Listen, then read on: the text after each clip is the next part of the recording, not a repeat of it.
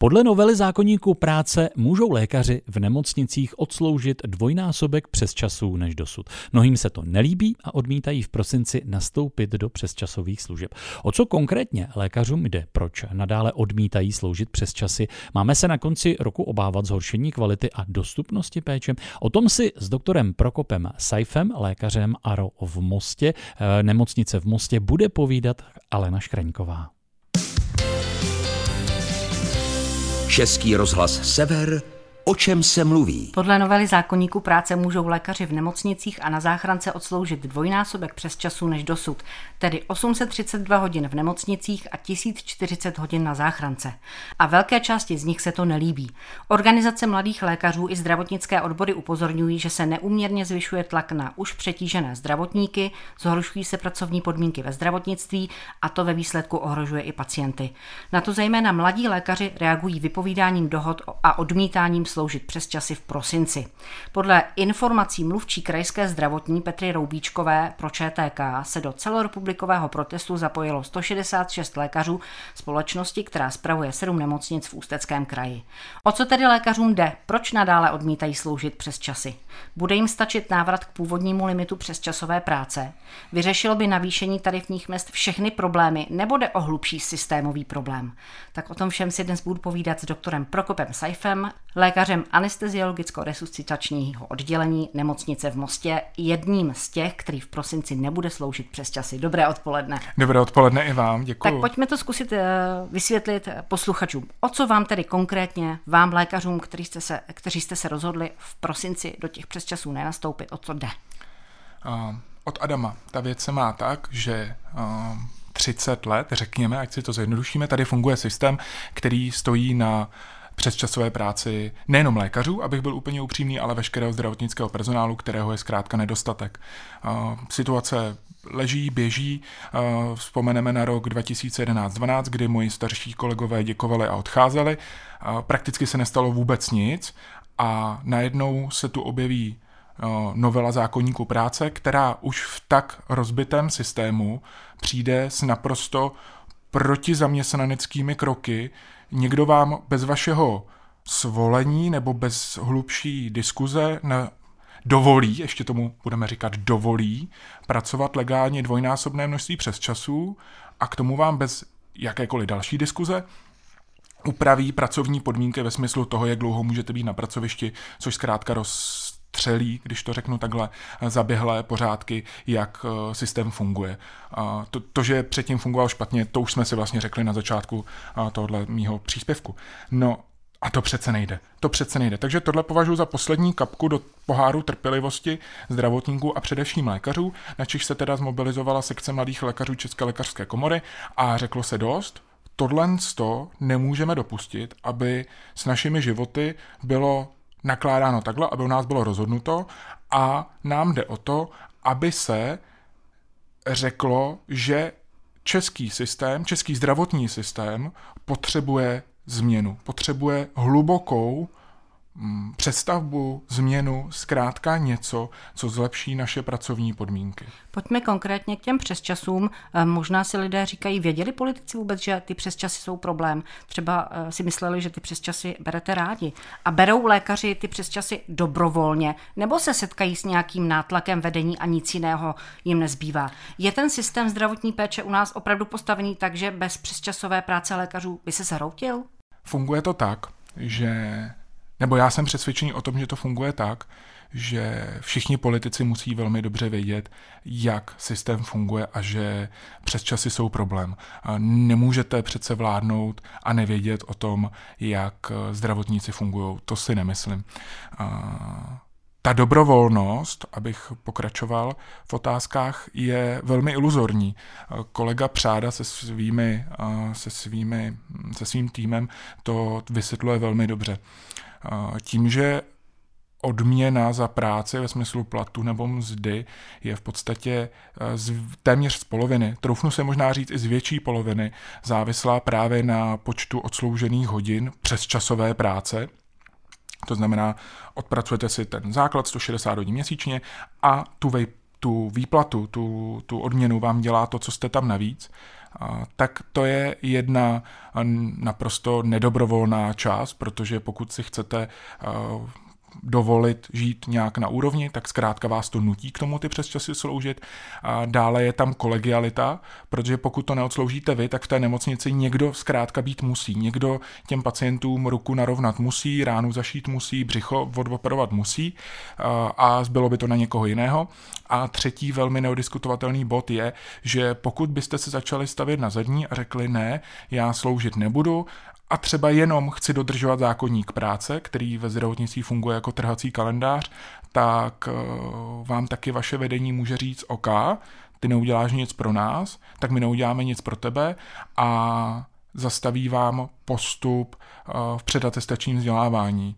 Eh, oni vám to ještě neřeknou takhle otevřeně, protože samozřejmě to by bylo nelegální, ale nějakým způsobem se jistě na některých pracovištích, o tom vůbec nepochybuju, dá někomu zkazit kariéra tímhle tím způsobem. A teď v tomto období, kdy už jste dali na vědomí, že třeba nenastoupíte do služeb, setkáváte se i s takovými nátlaky? A musím říct uh, s povděkem, že pracuju na oddělení, kde máme velmi, velmi korektní vztahy, máme velmi dobré uh, už vstupně Um, jak to říci, společenské podmínky. Samozřejmě um, platová tabulka a všechen ten systém je u nás uh, na 100% funkční, to znamená, musíme sloužit, máme hodně přes času, uh, ovlivňuje nám to výplatu, ale stran uh, toho um, chování vůči nám, jak na oddělení, tak v nemocnici, tento problém u nás není. Nicméně ano, z jiných pracovišť, protože co si budeme povídat, ta sociální bublina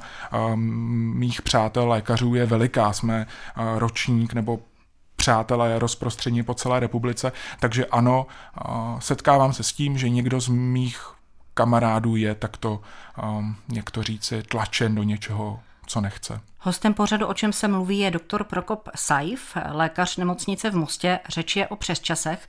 Ve veřejném prostoru od některých starších představeních mám eh, na mysli teď šéfa fakultní nemocnice v Motole Miloslava Ludvíka. Zaznělo, že mladí lékaři berou přesčasy rádi, protože potřebují platit hypotéky. Jak se na takový názor díváte? A já teda získávám teď jako posluchač dojem, že aby si lékař důstojně vydělal, tak mu nic jiného než brát ty přesčasy nezbývá. To chápete naprosto správně, to jste, to jste pojmenovala uh, alfu a omegu uh, celého zdravotnictví. Já chci věřit tomu, že i veřejnost rozumí tomu, že práce lékaře by měla být nějakým způsobem odměněna slušně. My vlastně nechceme se topit ve zlaťákách, ale chceme, aby ta odměna byla adekvátní tomu, že řešíme eh, věci, které ovlivňují bezprostředně zdraví a nechci znít dramaticky, ale třeba v mém oboru i životy lidí a zkrátka za to taky očekávám, že budu moct dělat normální věci, jako třeba mít bydlení, auto a jezdit na dovolenou. To, to očekávám.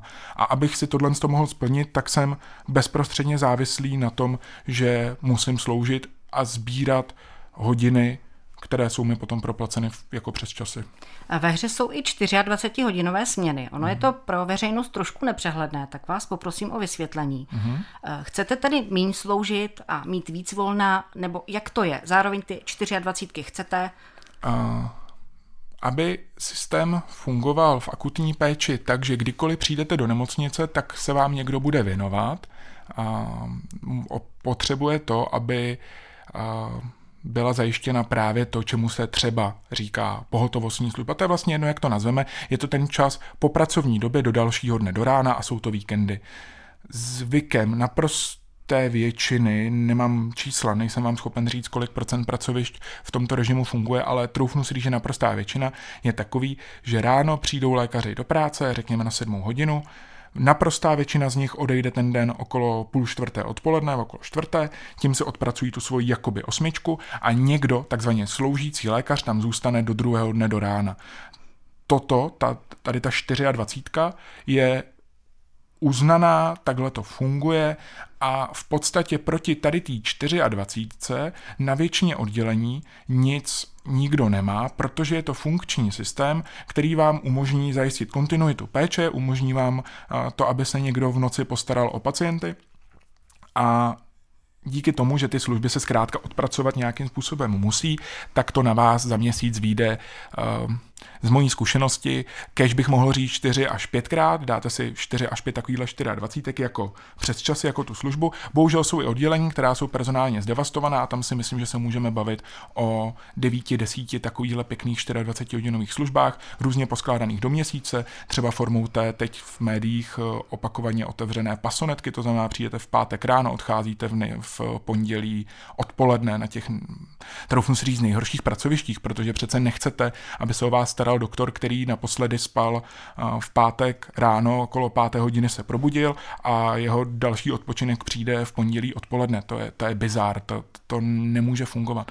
Takže ano, situace, kdy nám novela zákonníku práce ustanovila, že vlastně, když na to přijde, tak podle té slovní úlohy, která v tom zákonníku je, můžeme pracovat 12 hodin, to by naprosto nabůralo naše zvyky a chod režim těch oddělení a vzhledem k tomu, že měsíc má pořád stejně hodin, to zákonník práce nezmění, počet zaměstnanců na oddělení nám taky zákonník práce nezmění, najednou nám nevyčaruje lékaře, takže pokud já měl doteď pět přes časů ve smyslu těch 24 hodinových služeb do dalšího dne, a my jsme třeba slušné oddělení, kde se po službě chodí domů, to znamená, já jsem v práci 24 hodin a odcházím si odpočinout do domu, tak najednou bych těch služeb neměl pět, ale měl bych deset. Protože velmi snadno se dá dopočítat, že ten počet přes časů bude konstantní. Jde jenom o to, jestli ho odpracuju v 24 nebo ve 12 hodinovém režimu, čímž to pádem by se mi rozbilo jednou tolik dní, kdybych nebyl doma, kdybych nebyl s rodinou, kdybych nemohl dělat svoje, svoje zájmy. Takže o 24 stojíme v tom slova smyslu, ať nám nenabourávají zaběhlé zvyky, které se osvědčily, ale aby, ať nám zajistí, zákony, zákonník práce, že ta práce bude skutečně omezená, bude po ní následovat odpočinek a že se ten zákonník zkrátka bude nejenom eh, měnit, ale taky hlavně hlídat a dodržovat. To je... Ministři Válek a Jurečka přišli s návrhy tedy od ledna 24 a navrhují úpravu zákonníku práce prostřednictvím navrácení limitu pro přesčasovou práci a umožnění 24-hodinových směn s povinností volna po celý následující den. To by vám stačilo? A začnu zase po pořadě to, že ministři něco slibují, uh, už jsme si opakovaně zvyk, uh, opakovaně zažili a tím pádem už téměř zvykli, že pokud se jenom slibuje, tak to ještě nic neznamená. Takže to je první bod, kdy tomu nemáme úplně 16 důvodů věřit, dokud to není na papíře, dokud to není platné. Já osobně tomu nevěřím a myslím si, že uh, představitelé uh, hnutí nebuď mýval, řekněme, nebo této iniciativy nebuď mýval, se na to pohlíží úplně stejně. Další věc, ne, to nám nestačí. Nebo aspoň mě ne, aspoň ne iniciativě Lékaři jsou jenom lidi, existuje jakési prohlášení společné pro sekci mladých lékařů, ČLK, odborov, odborový svaz lékařů, kdy máme jasně na specifikované čtyři body dohledatelné na internetu v podobě tiskové zprávy, tam ty požadavky jsou. Toto je jenom jeden z těch požadavků, kdy my nechceme jenom se vrátit tam, kde jsme byli. Po tomhle tříměsíčním martýriu, kdy sami děláme něco, co je nám nekomfortní, to, to ruku na srdce, samozřejmě nikdo z nás nechce jít do sporu se svými šéfy. A on to vlastně není spor, protože já, my nechceme jít proti našim primářům, ředitelům nemocnic. Tady řešíme něco úplně jiného. To je úplně, um, řekl bych, jako uh, vyšší princip. A um, ty podmínky nebo ty, ty body, které bychom chtěli, aby se naplnily, jsou jasně daný. Další z nich je lepší finanční hodnocení, zajištění kvalitního postgraduálního vzdělávání a kontrola zákonníků práce. K tomu se dostaneme. Já si povídám s doktorem Prokopem Saifem, lékařem ARO, nemocnice v Mostě. To je dnes eh, host pořadu, o čem se mluví. Co říkáte na prognozi, že kvůli tomu vašemu protestu v prosinci se může zhoršit kvalita a dostupnost péče v nemocnicích? Uh, ano. Máme se toho obávat? Ne. Uh, jistě se zhorší kvalita péče, na kterou jsme zvyklí. Uh, nechci říkat, jako jak hrozné to bude, jak se něco bude omezovat. Pacient, který neměl na prosinec v plánu, nebo um, obyvatel, který neměl na prosinec v plánu něco uh, v nemocnici ve smyslu operace, plánovaného vyšetření, tak to pravděpodobně nepozná, protože akutní péče eh, v tom nejhrubším slova smyslu něco se mi stane, kdo se o mě postará, tak se jistě o pacienty někdo postará, to není naším cílem. Byl bych velmi nerad, kdyby kdokoliv použil jakýkoliv příměr, že si snad bereme obyvatele jako rukojmí. To je, to je tak odporný kliše, hrozně mi to vadí, je to strašně urážlivý od některých lidí. Ale co se může zhoršit, je skutečně to, že pokud se demaskuje situace, že zdravotní systém stojí na tom, aby v té práci někdo byl, vyžaduje to jistý počet hm, jakýchsi osobohodin, já nejsem nějaký účetní nebo ekonom, takže je to takový můj výraz, a najednou tam ty lidi nebudou, protože místo toho, aby tam byli eh, v mém případě, nevím, 250, 260 eh, hodin měsíčně, v některých případech mých kolegů klidně 300 hodin měsíčně, tak tam najednou bude 160. Já nevím, kolik má prosinec pracovních hodin, ale bude to třeba těch 160, bude to zkrátka to, co musím mít, ten můj plný úvazek, ani o hodinu navíc. Takže logicky tam ty lidi musí chybět. Pojďme ještě znovu, eh, na veřejnosti se o tom hodně mluví, eh, zdá se, že veřejnost je hodně i na vaší straně. Co říkáte na argument typu, že stát vám umožnil vystudovat zdarma, eh, lékařské studium je jedno z nejdražších v naší zemi a teď, když máte společnosti vrátit to, co do vás investovala, tak vám jde o vlastní prospěch. Děkuji za skvělou otázku. Hodně nad ní přemýšlím, protože vždycky, když čtu skvělé komentáře o tom, jak by se mělo. A zajímavý je, vždycky se mluví o tom, že spoplatnit by se měla jenom medicína. Já nevím, kolik stojí studium jiných oborů, nicméně asi jsme jeden z nejdražších oborů na studium. Na stranu druhou určitě budou i dražší, protože si myslím, že dnešní moderní technologie jsou extrémně drahé na vzdělání. A zajímavé je, že nikdo nechce spoplatňovat vzdělávání inženýrů, velmi sofistikovaných IT odborníků, zkrátka lidí z biznisu a z profesí, které jsou placeny lépe a jejich vzdělání jistě taky drahý. Ty nikdo spoplatňovat nechce, takže já se k tomu stavím tak, že systém stojí takhle, jak je. Máme veřejné školství, které je vysoce kvalitní, poskytuje nám velmi dobré vzdělání a já jsem úplně normální vysokoškolsky vzdělaná pracovní síla, která poskytuje veřejnosti tu službu zpět už pouze tím, že jsem do toho systému nastoupil a nikdo po mně nemůže chtít jakýkoliv jiný postoj jako nějakou vděčnost za to, že mi to bylo umožněno, protože to bychom museli zrovna tak zavázat architekty, inženýry, ajťáky, ekonomy.